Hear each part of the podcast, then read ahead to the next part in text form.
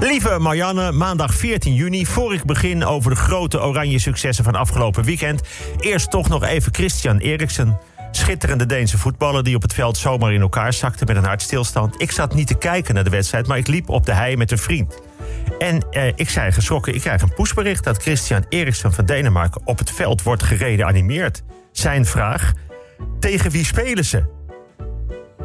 Dat is geen rare vraag, maar wel op dat moment. Mijn buurmeisje is onder een auto gekomen. Wat voor auto?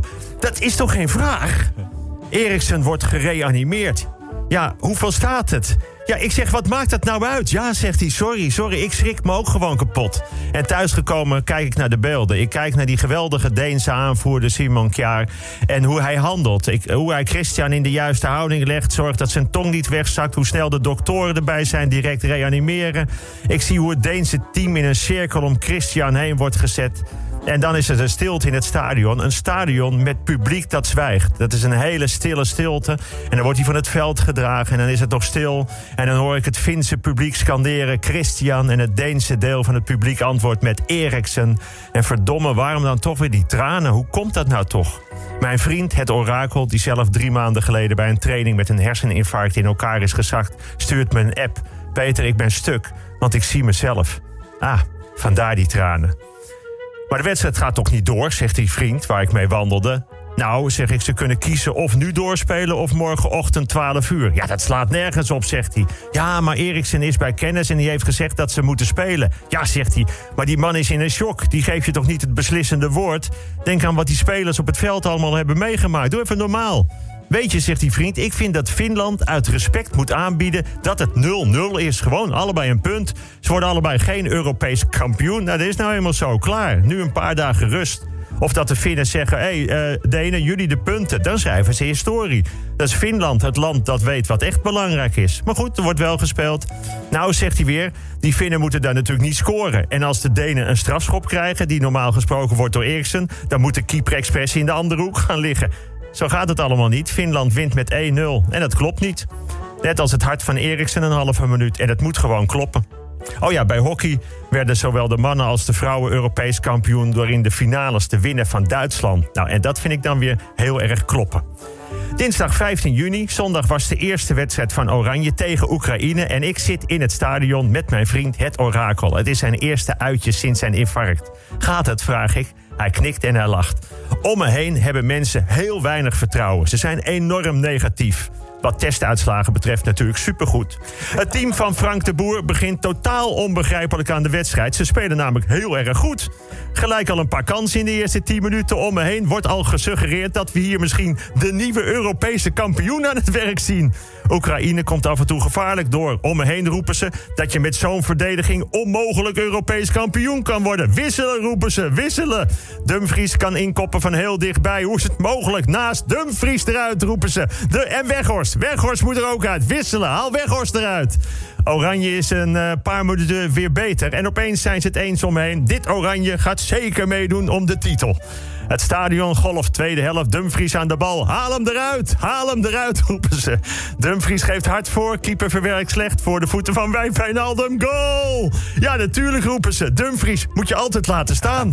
Weghorst moet eruit. Alle ballen op Dumfries. Vlak erna weer Dumfries. Dendert met een hotsknots Begonia-beweging over een verdediger.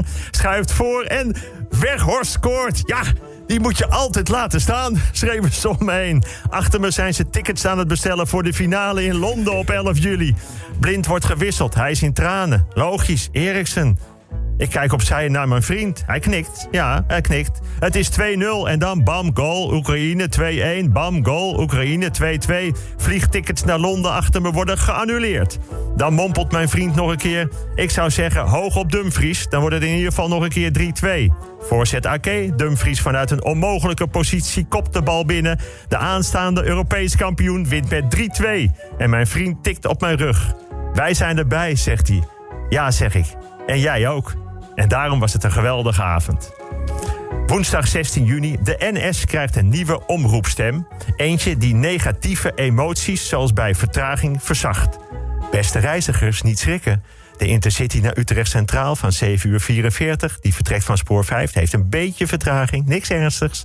Conducteur was vanmorgen een beetje later. Heeft een lastige avond gehad. Beetje ruzie met zijn vrouw. Kan u zeggen, het is allemaal, allemaal opgelost. Het is goed geneukt. Hij is zes minuten later met uw trein. Maar hij heeft er heel veel zin in. En wat is zes minuten op een mensenleven? Nou, inmiddels is de vertraging weer volgepraat. U kunt instappen. Zo gaat het dan. Heerlijk toch? Donderdag 17 juni. Veel spijtbaasjes zoeken een nieuw huis voor een coronapuppy. Ze hebben zich toch vergist in de verantwoordelijkheid die zoiets met zich meebrengt. Andere spijtbaasjes zoeken nu ook een andere vriendin.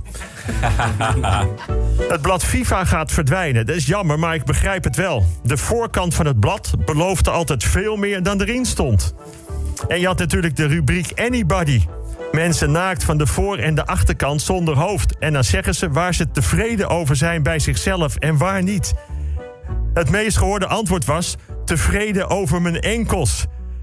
Nou en? Is toch nooit een man die zei: uh, tevreden, ja, over mijn lul. Nou goed. Zelfde rubriek, waar ben je ontevreden over? Veel vrouwen zeiden dan over mijn knieën. Nou, je kan ontevreden zijn over hoe ze het doen, maar niet hoe ze eruit zien. Mijn knieën. Ken jij iemand die ooit van zijn vrouw weg wilde omdat ze lelijke knieën had? Of ja, ik heb nu een man ontmoet en die heeft zulke schitterende enkels. Nou, ik zou zeggen, de FIFA vraagt er ook een beetje om. Vrijdag 18 juni. Oranje heeft gewonnen van Oostenrijk en heeft zich als groepswinnaar geplaatst voor de volgende ronde. Het was al snel 1-0 door een benutte penalty van Memphis. Met wat later bleek zijn enige gelukte actie van de avond. Altijd laten staan, roepen ze om me heen. Het is 1-0, maar het is altijd uitkijken voor de Oostenrijkers. Die zijn altijd gevaarlijk tussen de 40ste en 45ste minuut. Maar het blijft 1-0. In de tweede helft maakt Dumfries, waarschijnlijk topscorer van dit toernooi, de 2-0. Oostenrijk gaat weer op zoek naar de Ansloes. Maar slaagt daar dit keer niet in. Oranje speelt slecht, maar wint. En zoals het orakel zegt, we hebben het uitstekend gedaan. Vooral omdat we hebben laten zien dat het beter moet. Vanavond is de persconferentie. Dan kunnen we weer lekker naar het scherm roepen. Wisselen, wisselen, heerlijk.